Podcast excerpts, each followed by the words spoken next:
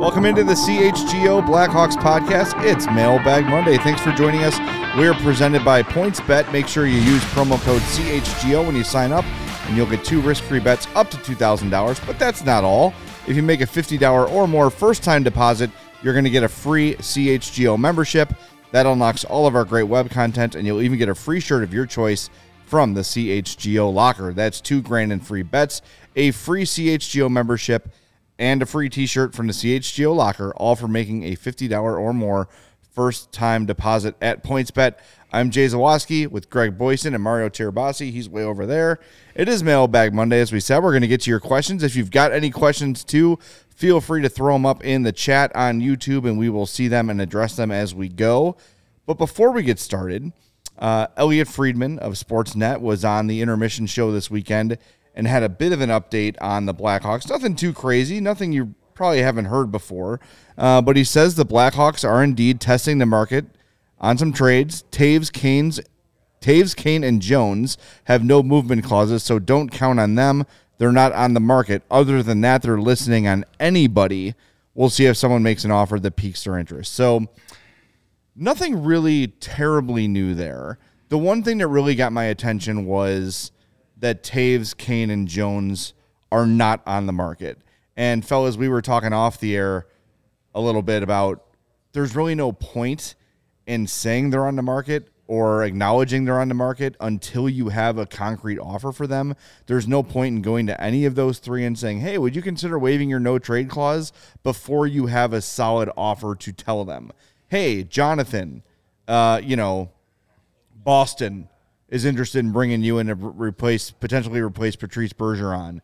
If we can make something happen, was that something you'd consider? Mm-hmm. Patrick, Seth, whatever, whoever the player is, I think it makes sense to have some sort of specific offer before you even ask those guys. Yeah, because the way that things would go then is if you just say, would you be willing to move your, to waive your clause, then you kind of open up the discussion of, maybe where would they want to go? You start to maybe narrow it from their standpoint.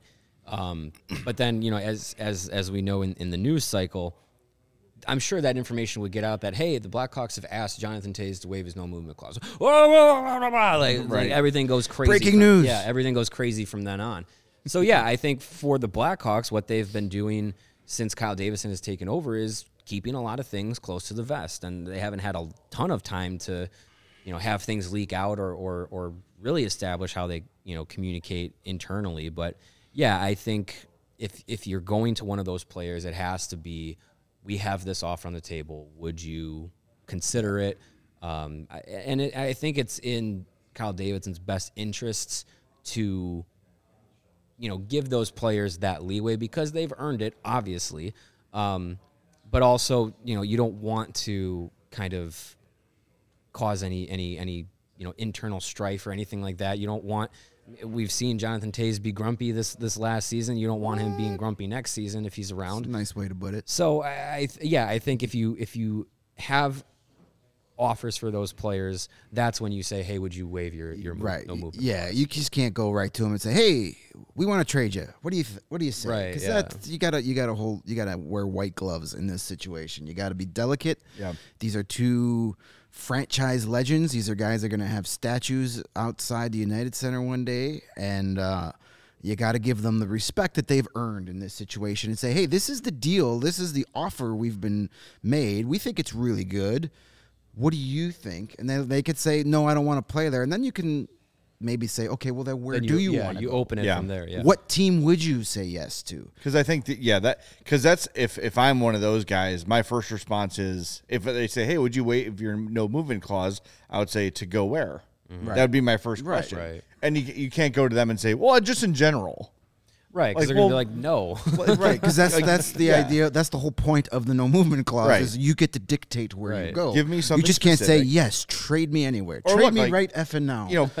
Kyle Davidson could have, if we're talking about somebody like Patrick Kane, he could have two or three offers and say, we're comfortable with all of these. Mm-hmm. Which of these would you, where would you is most desirable for you? Mm-hmm. Because you're right, look, we've been frustrated with Jonathan Toews over the last calendar year, and he has been a little pouty. He has been kind of grumpy.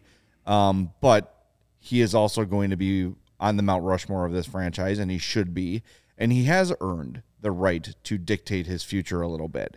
And if he wants to be here, then they have to respect that. If he wants to trade, they have to respect that. And they have to do what they can to accommodate what he wants. And that's, you know, look, when Stan Bowman gives everybody and their mother a no movement clause, you know, you have to deal with those ramifications. You can't be mad about it.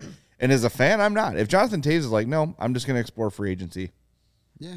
Okay. Then, yeah, he contractually has that. His contract ability dictates that he can do that, and that's his decision. Okay. That's... Don't be mad at Jonathan Toews. Be mad at he who shall not be named for giving him that clause. I'm sorry I named him. Yes, you did. My bad. That's we're gonna get a big jar. Like a kettle prod. We're gonna get a jar and we're gonna put it here. And every time someone mentions his name, you gotta throw a dollar in the jar. And at the end of it, we'll donate it to like whatever charitable cause he who shall not be named hates the most. Like whatever issue he is flat out against, we will donate to the Anti-Nepotism Society of America. Yeah, that could be it. Is there such a thing? I would totally donate. There is now. Yeah. We're gonna start. We'll start it. Yeah. Prevents fathers from hiring their sons. Well, the other thing about this too is they're listening on anybody, and the more time that goes on, and the more I reflect on this offseason, I really think I really believe they're looking to move DeBrincat. I really do. It's almost impossible to imagine, but just there's been no indication of any sort of commitment towards him, and everyone sort of says like, you know, they don't seem too committed to bringing him back. It's very strange. Mm-hmm. And I get like that's the guy you're going to get the biggest return for, more than Kane, more than Toews. If someone wants to take on Seth Jones' contract, so be it. But you're going to get the most for DeBrincat, but it's still like you've got him already. You've got the biggest piece to your rebuild in a 23, 24-year-old forward who's going to score 50 goals someday and is becoming an all-around player. I don't know why you're looking to move that. And I don't know if you're going to get a player back that's going to be as good as that. And that's, you know, that's my hesitance. But if they're going to get some giant package in return, you know, eclipsing what they got for Brandon Hagel. Like, let's imagine they get a package like they got for Hagel, but instead of Raddysh and Katchouk, they get more established, more proven young players. Mm-hmm. Then it's something you have to think about. But still, like, what are the odds that any of those picks and any of those players back are going to become as good as Alex DeBrincat in all facets, including, like, the leadership, the marketability, all those things? Yeah. I would like to see Alex DeBrincat be the face of this franchise for the next decade. But I don't know. It's just based on my gut feeling. It feels like they're looking to move him and maximize the return while they can. It's the right thing to do from a rebuilding standpoint is to see what other teams are willing to offer you for that. And it has to be, like you said, like it has to be something major that blows you away. That's like, we can't not take this deal because they're looking to maximize, you know, the return of assets. And I think with DeBrincat's case, like, yeah, like he's an established, like elite top tier player in the league. But I think if you were to get four, you know, promising future assets for Alex DeBrincat, let's say in theory, if you get four B plus assets out of it, when all things are said and done, would you rather have four B plus players or one A player? I don't know. Yeah. Well, look, I think it's and maybe one of them turns into an A. Who knows? But I think if you have that kind of outlook, it's like, well, we may hit on two of these four in the future, and they may be, you know, they might be as good or better than DeBrincat. It's all of it is a gamble. Yeah, obviously. I think part of it is the fear of not knowing how Kyle Davidson drafts. Right? We have not had a draft to see how he does at drafting. We also have a little bit of PTSD from Stan Bowman's drafts that have not worked out great. It's $2. Man, this right in the cup. So there's just a lot of unknown. And to me, Alex DeBrincat is a known young commodity who's really, really good. We know what we have in him. Right. And it's hard to let go of that. But you're right. If you're going to add, how many times we use the word depth when discussing the Hawks dynasty and discussing these teams in the playoffs, they can roll four lines. And you're right. If you bring in, Yeah, so what's more valuable, like for Dave Bolins or a Patrick Sharp? Like, yeah, do you want Patrick Sharp or do you want Dave Bolin, Christopher Steeg, Brian Bickle, and whoever else from those teams? Mm-hmm. That's kind of the comp. You need all of those to win, right? And there's a big difference between willing to listen to offers and actively shopping. Yeah, and I don't think they're shopping Alex DeBrincat. But they're willing to listen to offers, and that's 100% the correct way to do it right now. Nobody on this team should be considered untouchable or unmovable, but obviously with Alex DeBrincat, you're going to need to be blown out of the water like you were for Hagel. Nobody expected, we all laughed when we heard the report, the Hawks are asking for one first-round draft pick for Brandon Hagel. We're like, yeah, good luck getting that. If you get one first-round draft pick, make that trade, and then they get two.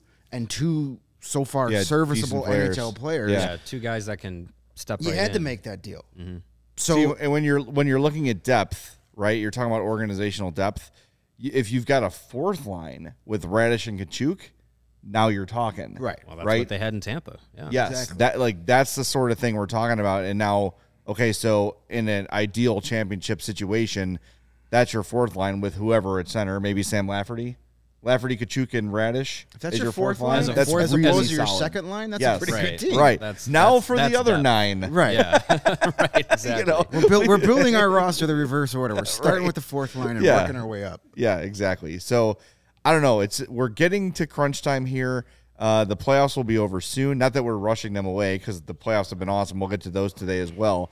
But the news is really going to start picking up here around the draft and free agency, of course. It's going to happen so fast because there's literally going to be like a week and a half between the draft and the last day of the Stanley Cup final. Like it's all going to happen super fast. And then 5 days after the draft is free agency. Mm-hmm.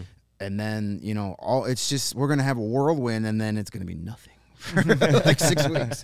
Well, we got prospects camp and all those things coming up, so there will be some things. They got the World Juniors moved to August, so that'll be interesting too. It'll be an interesting summer, an interesting off season. Things are kind of going out of order and later than they usually happen, and it will be a shorter off season, which is good. Yeah, because there's only so many. Hey, let's talk about those Stanley Cup teams you can do before you run out of stuff to talk about. Well, reminder, so tomorrow is Top Shelf Tuesday. Wednesday, we're doing our evaluations. Thursday is Throwback Thursday. We're going to be recapping the 09-10 Stanley Cup playoffs for the Blackhawks. We did the regular season last Thursday, a lot of fun, but now the real magic starts when we get into the playoffs. That might be a 4-hour episode. It could be. We may have to break that up into parts. We could do a series every Thursday. Could be fun. I mean, we do have. That's really extending a lot of that content.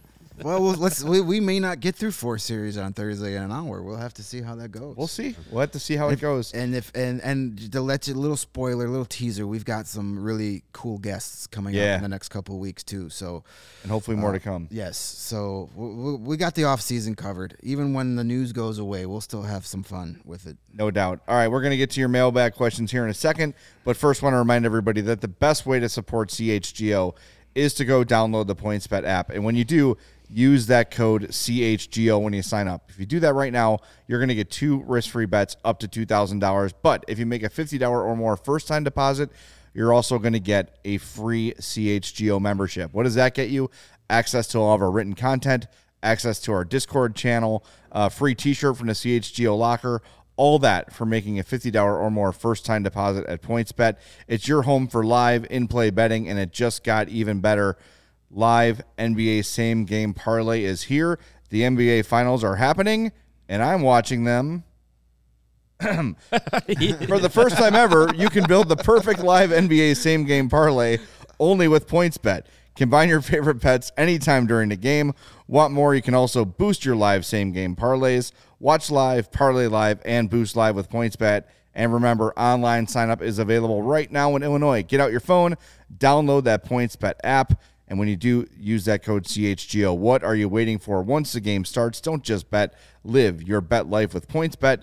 Gambling problem? Call 1-800-522-4700. I believe this series is tied 1-1 now. Warriors and Celtics. So there you go. There's your talking NBA. All right, I'm informed. There's your talking. Put me on the Bulls show this afternoon. I know what I'm talking about. We are also brought to you by OWYN, O-W-Y-N. It is standing for Only What You Need, and it is a 100% plant-based protein shake. Gives you the nutrition that works just as hard as you do.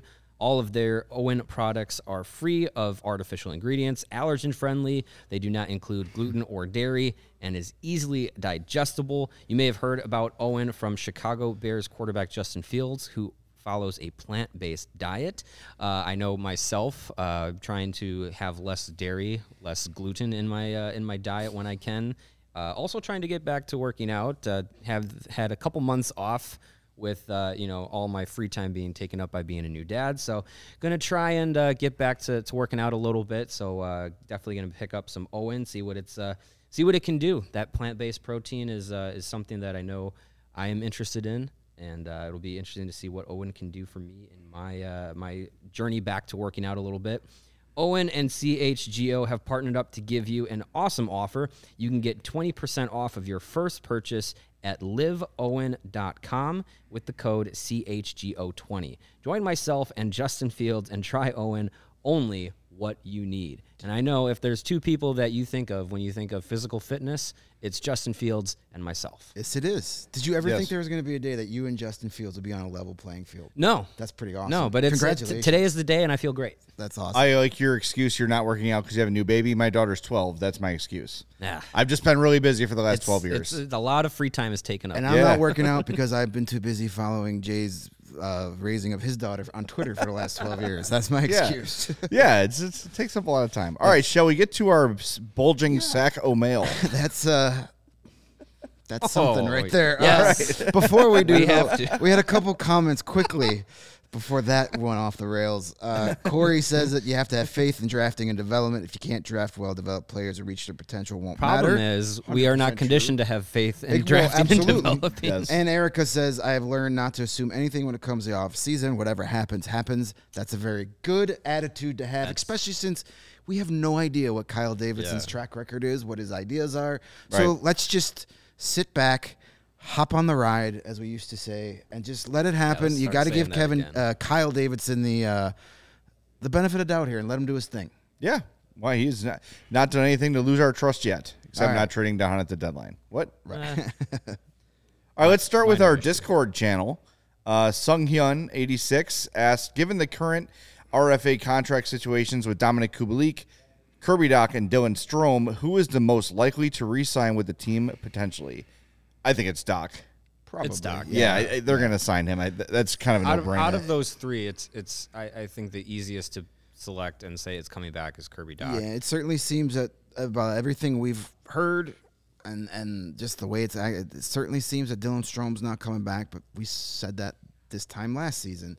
Right. And then, Dominic Kubalik, is there much of a reason to bring him back at this point? Probably not. The only reason I would say would be because his value will never be lower than it is right now. Yeah. You could also let him go explore and see what's out there, and then come on back if you're willing to match it. Maybe he wants to change the scenery. Who knows? But look, that's a guy who, especially when you look at some of the names that might be leaving, if Strome is indeed not going to be back, and if they do move DeBrincat, he's going to be your top line winger with Patrick Kane, and you could probably see a pretty big jump in points just from being on the ice with him that long. Yeah.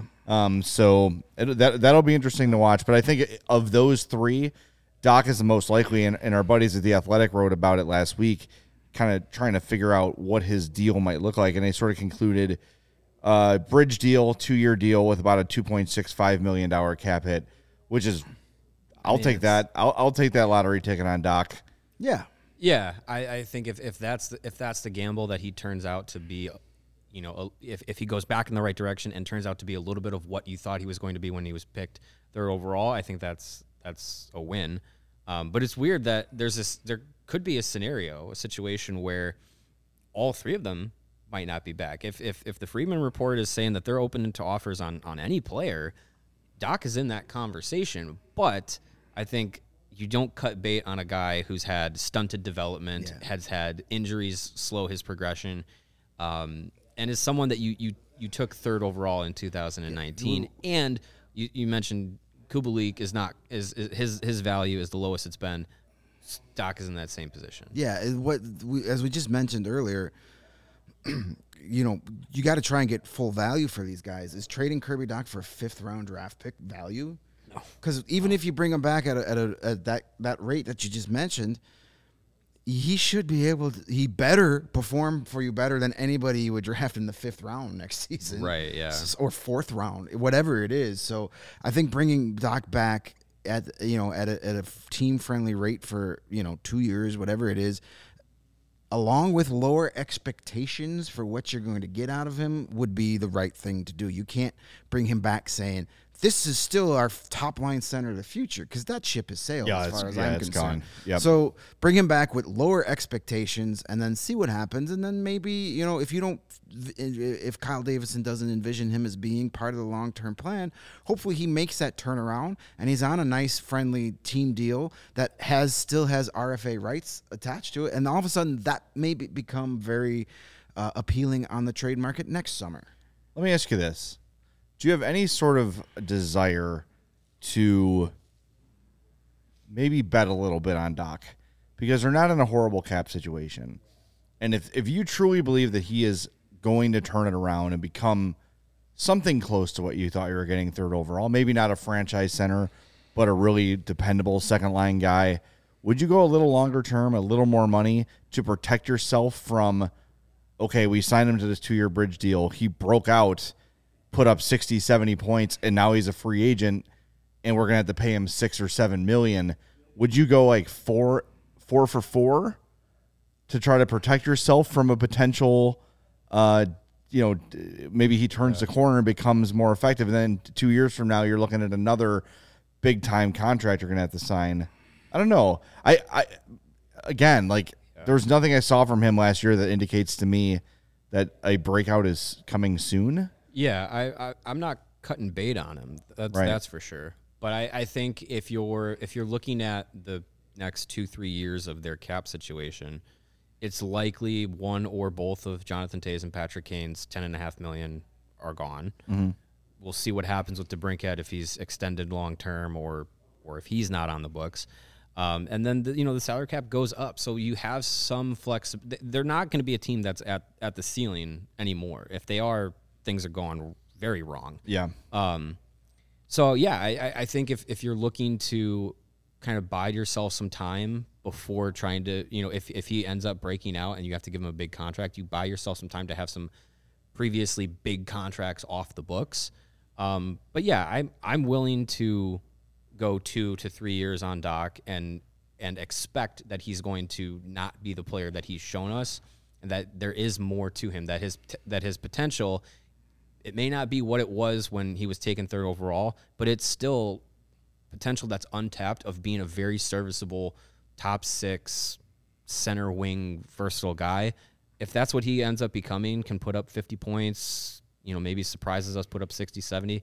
If that's his ceiling now and his potential, I'm willing to bet more that he can be that player than he's a 30-point guy who's going to be a bust. I'm not willing to go past the 2 years, to be honest with you. He's not shown me enough to commit to where I would be worried about, oh, no, I got to lock him up now.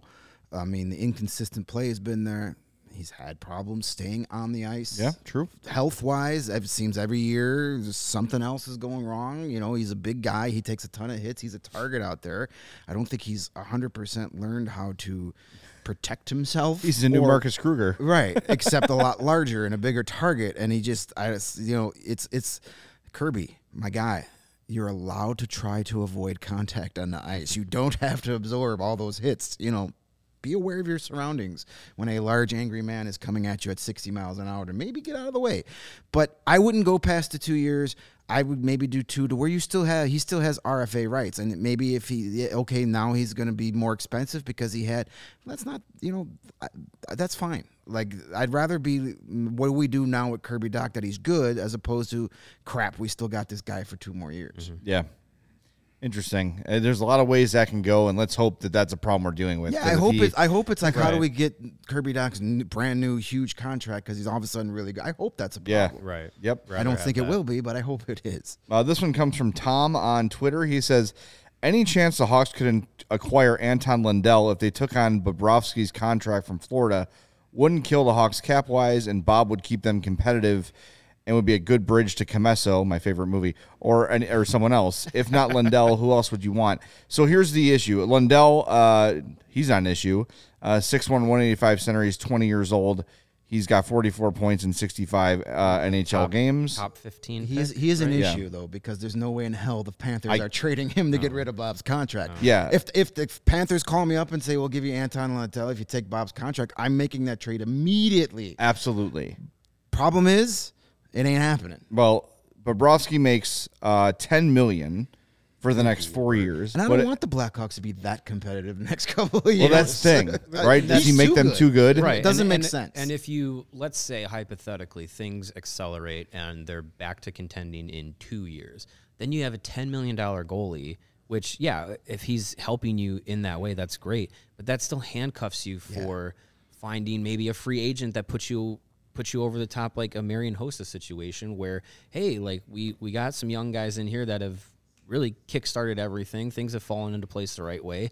Now we need another piece. Oh, we can't because we spent $10 million on a goalie. Right, and if Florida's giving you Lundell, they're not taking half of Bobrovsky's money either. No, that's the sweetener. You're taking Lundell. The whole 10. Just because you can take on a contract like that doesn't mean you should. As much as I think Anton Lundell is a really, really good player, maybe a potential star in the making, I just don't. I don't see that even being an offer. Like, the worst case scenario is Bobrovsky plays well, but the rest of the team doesn't, and crap, we're drafting 13th instead of 3rd or 2nd or whatever. You're stuck in media, you know, you don't want to be that competitive the next couple of seasons. Well, that's the issue, is when you start, you know, picking in the middle of the draft and you don't have anyone that's going to make a difference. That's why, like, you know, we look at the Seth Jones deal, and again, good player, glad he's here, yada, yada, yada, all those qualifiers. But you're picking bad picks now, and it goes to Columbus. The 6th pick this year would have been really nice. Yeah. That really could have accelerated your rebuild, right? Having Adam Boqvist on this roster, having last year's 12th overall pick, which ended up being Cole Sillinger, who played all season with Columbus as a rookie, and having this year's 6th overall pick, I mean, if we're talking rebuild, I'd rather that than Seth Jones with his boat anchor contract. Yeah, I 100% agree with that. But, you know, he who shall not be named wasn't thinking rebuild. He was thinking, I got to save my ass. I got to keep my job. We need to make the playoffs. I still have nightmares, though, about what this team would have looked like had they not had Seth Jones. If Adam Boqvist was... It would have been not as... It would not have been... Maybe we're talking, hey, do we draft Shane Wright or Yuri Slafkovsky with that number 1 overall pick? Maybe, because that D would have... I really like Adam Boqvist. Or I do too. Or Adam Boqvist, you know, he was going in... At the end of last season, he started... Or season prior, he ended up going in the right direction. You know, we talk about Doc, you know, trying to turn a corner and go back in the right direction. I think we saw a good start from Boqvist and then a valley, and he was starting to go back in the other direction. And I think, you know, you cut bait on a young defenseman like that, yeah, maybe he's not going to be Duncan Keith. You know, maybe that's not his ceiling. But if he's a guy that's pretty serviceable, young, and could, you know, learn to be a minutes eater and learn to be able to round out his game, I think that's something you for a rebuilding team you would have done, but again, Bowman had no plans of doing that. As soon as it looked like, you know, there were options to make the team immediately better, quote unquote better, he jumped after him, and it could have been, I'm trying to save my job. It could have been, I'm trying to change the news cycle around this team. Whatever it was, it didn't work out, and now Davidson has to play cleanup. It just shows you that keeping he who shall not be named for the last 2-3 seasons just really screwed this organization into the dark ages again, and it's going to take a long time to get out of it. You know, that blind loyalty Rocky had to a guy that, yes, was the GM on 3 Stanley Cups, and we could debate till the cows come home on how much he actually had to do with that and how much other guys had to do with it. But, you know, that was some Jerry Reinsdorf-esque loyalty beyond, you know, at a fault. Yeah. That, hey, I'm sticking with my guy. And, you know, we knew this investigation was coming. He should have been put on administrative leave until it came out. But you allowed a guy that knew damn well what was going to come out in that report dictate the next 10 years of your franchise. And it's so upsetting that, that was even allowed to happen, that this guy that you knew was going to be gone in some way, shape, or form. Once all this detail came out, you let him make trades like that. Everybody in that building is at fault for that. We can yell and scream at Stan Bowman for making it. Sorry, he who shall not be named for making. I'm in the jar now. I'm in the jar now. But he was allowed to do that. And ultimately, that's on old Rockwell for, pulling a Reinsdorf and saying, you're my guy, do what you got to do. Corey in the chat has a follow-up on the Bobrovsky scene. He says, I wonder if there would be a way to work a 3-team trade where a third team would receive something to retain some of Bobrovsky's salary. Those things are always a possibility, but they're almost impossible to speculate about because there's so many moving parts to those, and they occur now and again. Maybe some contender feels like they need a goalie, Toronto, and would be willing to figure something out. I don't know. Yeah. But it's just, they're so complicated. It's like, of course, yes, those things could be considered, but those usually don't happen in the off season. Yeah, big 3-team trades, retaining salary, all that. That those things usually seem like they're like deadline deals. Well, you look at the Edmonton Oilers, man. Bet you they wish. I mean, yeah, they're in the conference finals with Mike Smith, but bet you they wish they had a Sergey Bobrovsky or a Marc-Andre Fleury starting as opposed to. Yeah. Whoops, did that just go in? Yes, it did. More on the DeBrincat thing from Bears and Hawks on Twitter. Why re-sign DeBrincat after one of his best seasons ever? A long, high AAV deal makes him harder to trade, like Seth Jones, and keeps his value high. I want to keep him, but it seems like a buy-high contract that the Hawks constantly do. Well, you kind of have to, though, with him. It's not. The idea is not to trade him later. Yeah, it's not giving him a Seabrook deal when he's 31 and Arrow is still pointed up on DeBrincat. DeBrincat hasn't played his best hockey yet. Right. Yeah, you give a guy a big contract when he enters his prime or right before. You're wrapping him up. You're paying him for the best years of his career. Mm-hmm. Now is the time to give him a long-term big contract. You should not be signing Alex DeBrincat to a long-term deal thinking, well, how am I going to trade this contract in 3 years? Then why are you signing him to a long-term? Then, if you don't see him as part of things in 3 years, then you don't sign him. Signing him to a long-term big contract now is putting it on the marquee that this is our guy. Well, it's what they did with Taves, Kane, and Keith. Yeah. Right? They all signed long-term deals. They were all sort of not exactly parallel, but pretty much. And you knew that was your big three going forward. And maybe it will be DeBrincat, Jones, and who knows who the third is, right? Anton Lundell. Anton Lundell. Breaking news. Hawks to acquire Anton Lundell. But it's interesting. Yeah, we got a lot of breaking news today, don't we? Hey, apparently. Everything's breaking. Everything is breaking. Give me them clicks. Even if it's not at all what was said. It happens. Hey. It works.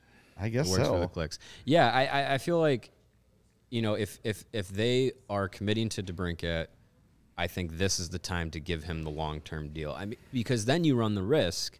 Let's say you do, 2-year bridge deal for DeBrincat to get him to, you know, to see what happens.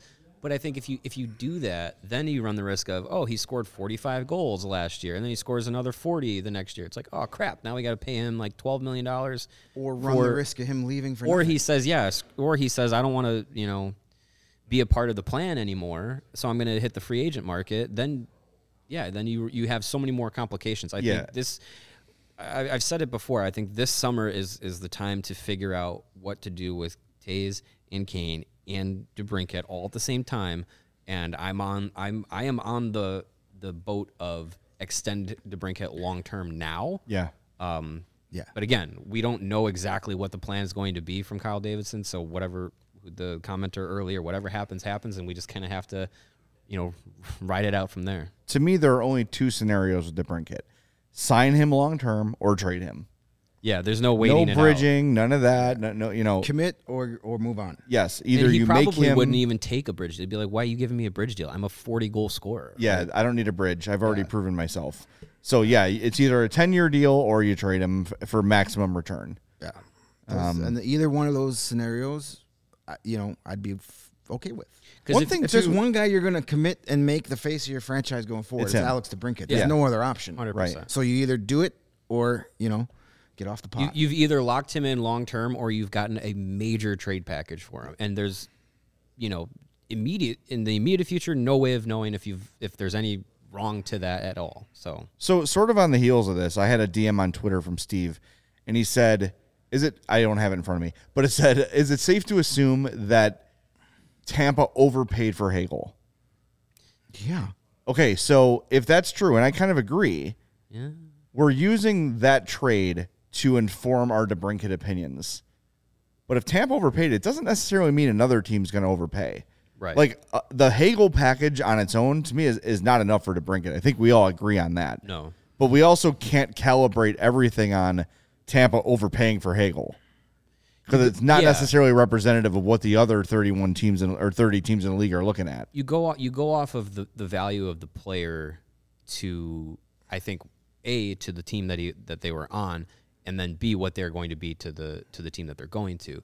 And with Hagel, he has 2 more years left on a very team-friendly contract, and I think Tampa was maybe overpaying, quote-unquote overpaying, because they think not only was he going to make a difference in this year's postseason run, but he's also going to be a difference maker for next year and the year after, and, you know, when he's under contract with them. So, and talk about a player whose arrow was pointing up. Brandon Hagel, I think he's, you know, got a bright future ahead of him. Everything he did in Chicago was great. He'll have a more limited role in Tampa, but I think they were betting that his trajectory is going to be, you know, higher than what Boris Katchouk was going to be or Taylor Raddysh was going to be, and he was going to be an impact player. So I think that's why that they went more with a overpayment. But I think you look at the value that Hagel had to Chicago, what he's doing and what he's going to do in Tampa, and what DeBrincat has done in Chicago, and what his trajectory shows him that he'll probably do the rest of his career. It has to be more than Hagel. I always think it starts with, like, at least 3 first-round picks / first-round quality prospects. At least that. There's one team that comes to mind. If there's a team that's going to overpay for DeBrincat, it's a team that's so close, but they got to make a change. They got to shake things up. You can't tell me the Carolina Hurricanes wouldn't love to add Alex DeBrincat, and they've got a lot of nice assets that they can return. So there is a team that has a need for a guy like that to shake things up and make that next step. And they also have a lot of really good young talent and draft capital to return. Mm-hmm. So that could be a fit to, if you're going to see. Plus, man, Alex DeBrincat on the Hurricanes, that wouldn't be fun. That'd be fun. Yeah. But they got young dynamic forwards they can bring back. They got a lot of great prospects. They have defensive depth that Chicago could use. So those are you got to start looking, if this gets serious with the DeBrincat stuff, you got to start looking at teams that make sense. Yeah, sure, every team in the league would love an Alex DeBrincat on the roster, but who can actually pull off a trade, and who does it actually make sense that they pull off a trade? Mm-hmm. There aren't that many teams out there that you would put in that conversation. That's true. Yep. Carolina, to me, is the team that tops that potential landing spots. Well, I think very similar to Tampa. Like, for Tampa to make that trade for Hagel, they're trying to win cups. Yeah. Right. So they're not concerned about first-round picks. They identified Hagel as a player they wanted, and they did what it took to go get him. Not every team is in that position, but Carolina is a team that is in that position, right? Like, I think Tampa's window will probably close a little faster. They've got a couple more. Stamkos is old. Hedman is getting up there. You know, they're still really, really good, but they know the next 2 or 3 years is their next best chance to win. So a lot. Yeah. Let's do what we can to win another one now. Carolina's probably got a little more time on their window, but you're right. I think they've got a lot of really good players, but they could use just a dynamic sniper type. They don't have an offensive superstar, Kane, DeBrincat, Panarin type of guy. Just look at the 4 teams that are left. Yes. McKinnon, McDavid. The Rangers have Panarin and Zibanejad. And then, of course, the Lightning. We know who's on the Lightning. Right. So Carolina doesn't have that guy. that's part of the reason why they've been watching the conference finals for the last couple of seasons instead of playing in them.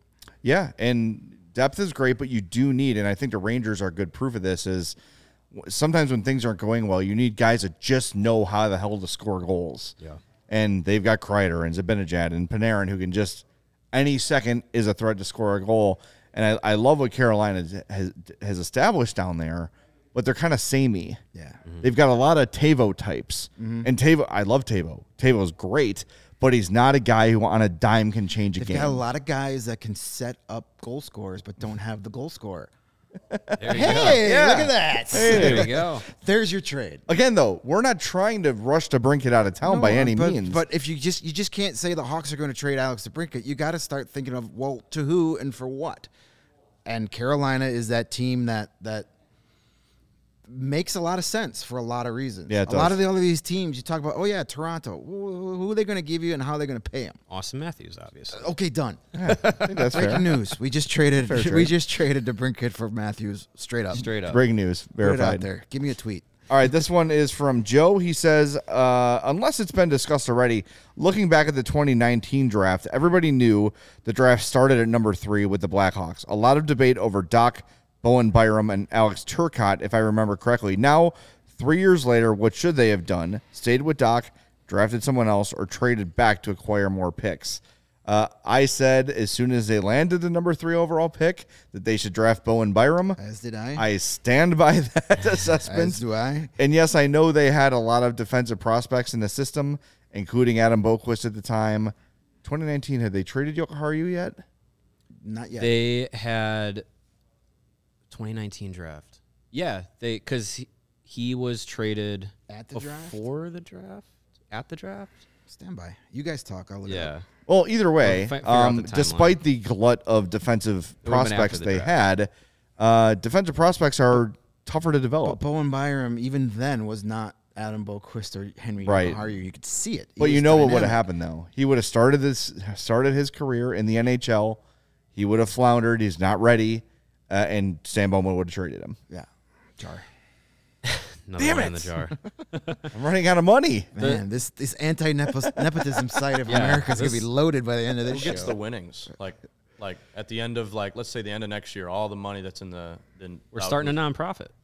There you go. I like that idea. Anti-nepotism nonprofit of CHGO, whatever. We'll get it put together. The other guy I liked was Turcotte. I was on the Turcotte bandwagon for sure.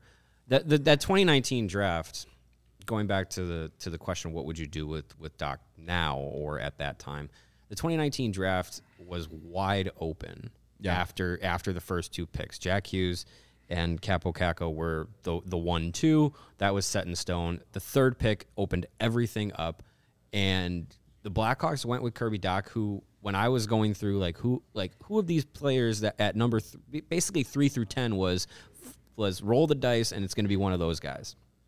Dach wasn't somebody that I was really looking at. No, he wasn't a guy I was wanted either. And so when it came down to Dach, I was like, okay, like they must really believe that he's going to be something more than some of these players. I think to that point, it really wasn't necessarily take the best player available, because if that was going to be the strategy, it would have been Bowen Byram. But they had a bunch of defensive prospects already. So I think that they were going for who is the best forward that's going to be on the board. For them, it was Kirby Dach. I think if Dach doesn't pan out, that 2019 draft is going to be just a dark cloud for this franchise for a long time. Especially when you look at some of the guys that were taken later. Oh, my God. I mean, Mo Seider was taken 6th overall, and that was ripped. That pick was ripped apart. Byram, Seider, Dylan Cozens, Philip Broberg, Trevor Zegras, Vasily Podkozin, Victor Soderstrom, Boldy, Matthew Boldy, Spencer Knight, Cam York, Cole Caulfield, Alex Newhook, Peyton Krebs. Like, that's the top 17. Like, yeah, those are a lot of legit guys that are going to be. I mean, even later players in the first round, you get guys like Philip Tomasino, who's been really good for the Preds, and like him on WGN, and Ryan Suzuki. You know, he's one of those guys that, you know, there's a lot of good young talent, and Yeah, they missed the boat. So right that there. so yeah, I think in 2019 you were taking that pick third overall because of the talent that was available. There was no trade. There was no ideas of trading back to get more picks. I don't think that was really the when you are gifted the third overall pick, because they were going in with I think the 10th best odds to win the lottery. When you're basically gifted the third overall pick, you have to hit on it. Man, Doc's not revisionist history. Doc's not going to hit on it. Would they have been better off getting like the 9th or 10th pick when you read those names? I think so, yeah. Probably because then it whittles down that there's so many guys to pick from. Guess what? They probably still would have had Kirby Dach at 9 or 10. Probably, yeah. Yeah, you're right about that. Well, hey, I'm looking at the stats here of these guys who played so far. Only Jack Hughes and Trevor Zegras have more points than Kirby Dach. Doc in 152 games. I was going to say. Yeah. Has 59 points. Kaapo Kakko, the unquestioned number 2 pick in that draft, 58 points in 157 games. So, I don't know. Maybe we're too close to it. Maybe Kirby Dach is on a proper development path. I don't know. I just thought by now we'd see a whole hell of a lot more from him and more consistently. Mm-hmm. We all, after that Edmonton series in the bubble, were like, here we go, right? He was one of the best players on the ice for either team in that series, and it was like, there it is. That's what they saw. That's the guy they drafted, and then another injury. Unfortunately, they left that guy in Edmonton. Yeah, right. They forgot to take him home with them. Yeah, exactly. Yeah, I was expecting him to go into that World Juniors and just like look like a man amongst boys as the captain of Team Canada. And he might have, and then. Broken wrist. That was a good sound effect. Yeah. That's an ASMR. I've broken a bone or two in my wrist in my day. ASMRio. Nice. I'm just full of it today. I am the living end. Sure. This is what the people pay for at CHGO, right? This is why we have as many people in our chat right now as we do. And thank you all for doing that. Someone was looking for my things you can't say on a radio segment. Yes. Don't think too hard. There's a lot of stuff you can't say on the radio. Lots of things. What was the one that came up last? Oh, you can talk about the result of going to the bathroom, but you can't describe the act of going to the bathroom. You can say there's a log in the bowl, but you can't tell you how the log got there. Right. Yes. Right. Exactly. These are the things you miss if you don't listen every day. Even our audio only podcasts.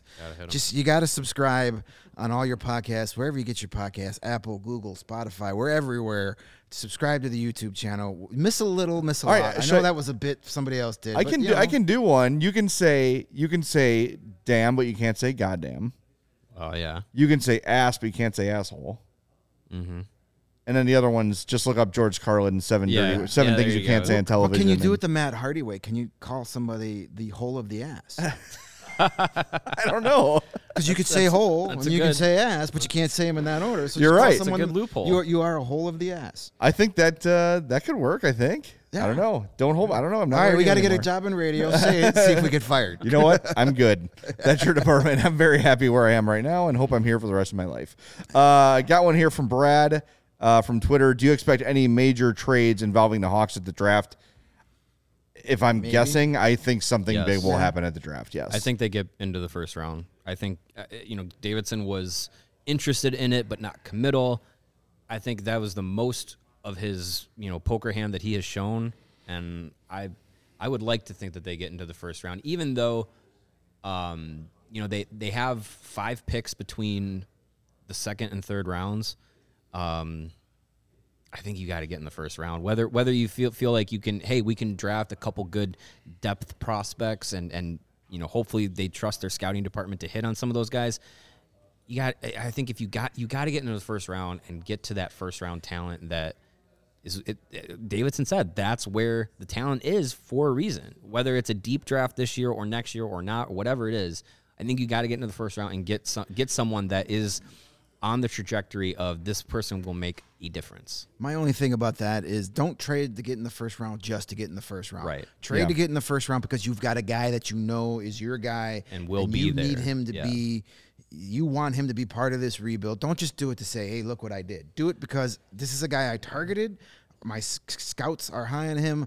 I want him to be one of our new faces of the franchise, so that's why I did it. Don't do it just. Don't just randomly get the 20th pick so you can get Jimmy Snuggerud because you once had his brother. Like don't like that. There's no necessary. And then Michael Gambis not necessary for that. Yeah. Well, that's what happens. Yeah. Yeah. Well, that's it for the mailbag. Do you want to tell us about how to get a good start in your day there, Greg? Yeah, okay, I guess so. All right, do it. Yeah, well, and that, I guess. Yeah, all right, fine. And if you do want to start your day with a competitive edge, you should do so by brewing yourself either an entire pot of Strava Craft coffee, or you can get it in your little single cup doses as well. So me, I'm a pot of coffee guy. I don't like just one cup. I brew the entire pot of Strava CBD coffee because it's a game changer, and it's helped thousands of people improve their overall wellness and quality of life. Many of us right here in the CHGO offices are included in those thousands. Strava delivers delicious, fresh roasted specialty coffee infused with organic broad spectrum CBD. CBD from hemp doesn't make you high or hungry, and it does offer you real benefits such as feeling alert and focused without the jitters, living your day more balanced with less anxiety and fewer aches and pains. Plus, including CBD in your daily routine can even help you enjoy a more restful night of sleep so you wake up feeling even better. Then you drink the Strava, and it's like doubling down on feeling better. And the best part, Strava is all about quality. Everything is small batch, it's fresh, it's shipped right to your home. It's delicious coffee with all the benefits from the CBD that we've talked about. Plus, CHGO listeners can save 25% off their entire purchase when you use the code CHGO25 at checkout. That's a quarter off the entire order just by using that CHGO25 promo code at checkout. That's at StravaCraftCoffee.com, S-T-R-A-V-A. And if you're already a big fan of Strava, you can join the Strava Coffee Club and save big money. That's where you get to tell them what coffees you want, when you want them, and where to ship it to, and they take it from there while you're saving money. It doesn't get any easier than that. Check out our friends over at StravaCraftCoffee.com. All right, we've got Jimmy Snuggerud and Luke Snuggerud, cousins, not brothers. Wanted to make sure I got that right. Yeah, well, screw them. We don't need cousins. That's enough Snuggeruds for me. We only get brothers in this town. All right, tonight we've got Game 4, Colorado at Edmonton, 7 p.m. on TNT. That's 3-0 Avalanche. You know, the Avalanche only have 2 losses in the playoffs. It's pretty amazing. 11-2 in the playoffs. 2? Yeah. Oh, yeah. Swept Nashville. They lost 2 to... Right. Yep. And those two losses came to the hands of Jordan Binnington. Yep. That's a shame. I mean, I hate to see it. Yeah. Oh, well. Yeah, it'll be interesting to see. I didn't check news. Was there an Evander Kane ruling yet? He will miss tonight's game, so he has been suspended for the season. Hopefully. Yeah. That'll teach him. That'll learn him. Screw that guy. I think they finish it tonight. Yeah, it's... they better. I hope so. End it. Put them out of their misery, enjoy a few days off, get some guys healthy, and then watch the Rangers and Lightning beat the crap out of each other for 7 games, and then pick up the scraps and win your Stanley Cup. The Avs are so fun to watch. They are. It's just unbelievable. They're so freaking good. I can't see anybody beating them 4 games in a 7-game stretch. It doesn't matter. Even Tampa at this point, I'm like, I don't know if they could. I don't think so. They're having problems with the Rangers right now, and the Rangers don't have the speed. No. Nobody has that speed. That's why they've only lost twice in the playoffs so far. Well, we should give some kudos to the Rangers for they were up 2-0 in the series. They got out to a 2-0 lead yesterday, only to have it all fall apart in the third period. Stop taking penalties. Yeah. Both of those teams. Yeah. 4 power play goals. Of the 5 goals scored in yesterday's game, 3-2 win for Tampa. 4 of them were on the power play. 52 shots on goal for Tampa to 30 for the Rangers. You're just seeing and we talked about it last week. I said, if the Rangers got out to a 2-0 lead, would you feel any less confident that the Lightning are going to win the series? I think we all answered no, and I stand by that. I still think Tampa's going to win. That goal, that was a backbreaker. And can we just talk about the freaking pass Nikita Kucherov made on that? Oh, my God. Holy cow. That might be the best assist of the playoffs so far. He's so good. Just right on the tape, just backhanded, not even look amazing. Yeah, he's good for a handful of those a series too. He's a special talent. But you mentioned the backbreaker, right? So I remember Dale Talon always used to say the worst thing you can do is give up a goal in like the first 2 minutes or the last 2 minutes. Joe Quinville said that a lot. They did both. Yeah. Stamkos scored a minute 22 into the third. That ties the game. That's a soul crusher. And then they give up a goal with 48 seconds left or something like that. It was not a lot of time. Yeah. Yeah, so don't make me math. I can't math time. Anytime I look at the like the scoreboard, I'm like, where it's backwards. Yeah, I can do it. Scored 18 minutes in. I'm like, oh, okay. So, yeah. Or it says like 18 minutes. I'm like, 18 minutes left or 18 minutes elapsed. I'm like, it was scored 18 minutes in. So then you got to do reverse math, and it's confusing. Yeah. So not a lot of time left. We'll just say that it was in the final minute of the period. It was tough. Yes. Yeah, so that's a tough way to go down for the Rangers, but hey, we'll see how they respond. They've been they've had their backs to the wall a bunch this series. Yeah. They've faced elimination 5 times already in these playoffs, and they're undefeated in games where they're facing elimination. So if there's one team that can bounce back and say that's not going to bother us, it's this Rangers team. They've got resiliency coming out of the wazoo in these postseasons. I said wazoo. You can say wazoo on the radio. I know. But not wazoo hole. Hole of the wazoo. I can say wazoo, but I can't say what comes out of wazoo. Right, exactly. Look, I'm rooting for the Rangers. I would love to see it. I think it's a cool story. I know, Greg, you cannot root for anything from New York. I hope they lose the next 3 games 9-0. Sorry. But I mean, it's say cool. The same for the Islanders, the Yankees, the Mets. Screw New York. There you go. Well, and it's kind of like the March Madness thing. It's like every year there's some team that just goes on a run. You're like, yeah, there you go, 10th seed. Like keep it going. Like the Rangers were not supposed to be here. No. And for them to have the Lightning on their heels, it's kind of cool. Yeah, it's an impressive run. If they played in any other city in the world, I'd be all over them because they're a likable team. Right. They got some great players. Mika Zibanejad is a beast. I would love him in a Blackhawks uniform. Mm-hmm. But. I just can't do it. If they were the they were the Kansas City Rangers, I'd be sporting one of their hats right now. But they're not. They're from New York, so I hope you lose every game you play in from here to eternity. I don't have the hatred for New York. You do. I went once. I'm like, yep, it's very busy and there's a lot of tall buildings. And sounds familiar. Yeah, but that doesn't make them any better than anybody else. We got that here. I just think like for New Yorkers to have a complex where they have to constantly remind you they're from New York. It's weird. It doesn't track. It's like you're the, from everyone believes that New York is like the number one spot in the world for culture, right? Or at least in the United States. Right, because they have to remind us of that. Right. So why do you have that complex? Right. You shouldn't have the complex. That's why I hope they never have any sports success to knock them down a peg or two. Fair enough. There you go. Same thing with Boston. Anyway, go Rangers. I want the Rangers to beat the Lightning. Go Lightning. All right. Well, give me some Brandon Hagel goals. Avs and Oilers tonight, 7:00. Handshakes around 10:06 p.m. That's a prediction. I hope so. Yeah, I think the Avs will score early and score often and put the Oilers out of their misery. Yeah. Also happening at 7:00 tonight. I want to just do a little shout out here. Oh. Pull up the info. 1 second. I know this is great.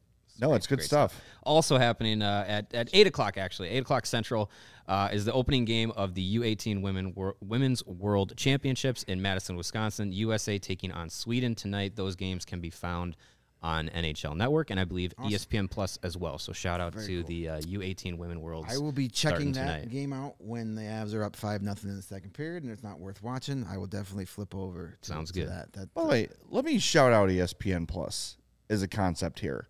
You're able to find whatever sport you want pretty much all the time for $5 a month. My family has been consumed with the college softball World Series because we are bandwagon Northwestern fans. And they said that this college softball World Series is the most attended of all time. Wow. There's a correlation there that people can find the sport easily and watch it. Mm-hmm. At any weekend, there's 10 to 15 college softball games on for my daughter and her friends and me as a coach to watch. And whatever your sport is, lacrosse, soccer, tennis, whatever, it's there and it's accessible. It is a great thing. And I know people roll their eyes at ESPN and all that stuff, and there's good reasons for it. But ESPN Plus is a great value, and it's awesome, and it is doing so much for fringe sports that need coverage. Mm-hmm.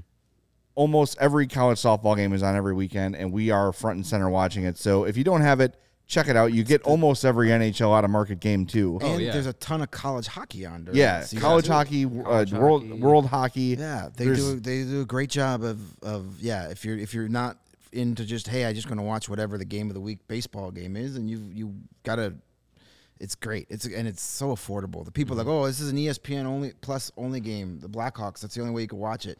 I don't want to pay $5. Like whatever. Just do your 7-day trial, and I think you'll after 7 days you'll bundle it with Disney Plus. Watch Obi-Wan, and you're good. Yeah, you can watch Shoresy and Letterkenny on Hulu too. It's this is not an ad, by the way. No, I have it through Hulu. It's and whenever I pull up the Hulu like sports menu, I always see all these just random things I would have never had access to, and they're all on ESPN Plus. So yeah, I mean, if they're really, the model of like sweeping up the like fringe stuff, it's working. It's great, and it's great too for a tournament like this to have that exposure, because I may be mistaken, but I think this was the tournament either 2 years ago or a year before, whatever. The broadcast was like a Ring doorbell. Yeah, it was. It was like the what do they call that? The bird eye? Fisheye. Yeah. And it was like it was a static camera. It was like a fisheye. It was terrible. And it was an insult. It was a slap in the face. It was awful. So hats off to NHL Network for getting that, on their network. ESPN Plus, I know in Canada, it's all covered on TSN. So, yeah, that gets going tonight. So if you got a multi TV setup, put Oilers and Avs on one. The women's world's on the other. Got an iPad and a TV. You're good to go. There you go. Should be fun. All right. Thanks for joining us today. We'll be back tomorrow with Top Shelf Tuesday. Topic to be determined. We're going to have our post-show powwow here and figure out what it's going to be, but it should be a lot of fun. It is every week. So join us 11 a.m. live tomorrow, and make sure you are subscribed to our YouTube page. Turn those notifications on. CHGO Sports is the page, and follow the podcast and all the CHGO Sports podcasts on your podcast app. Follow this one. Follow CHGO Bears, Cubs, Sox, Bulls, Sky, Red Stars, Fire. I think I got everybody. Follow all of them. Turn those notifications on, so as soon as a new audio podcast drops, you've got it. You're ready to listen, and we greatly appreciate it. Reminder, we are presented, as always, by PointsBet.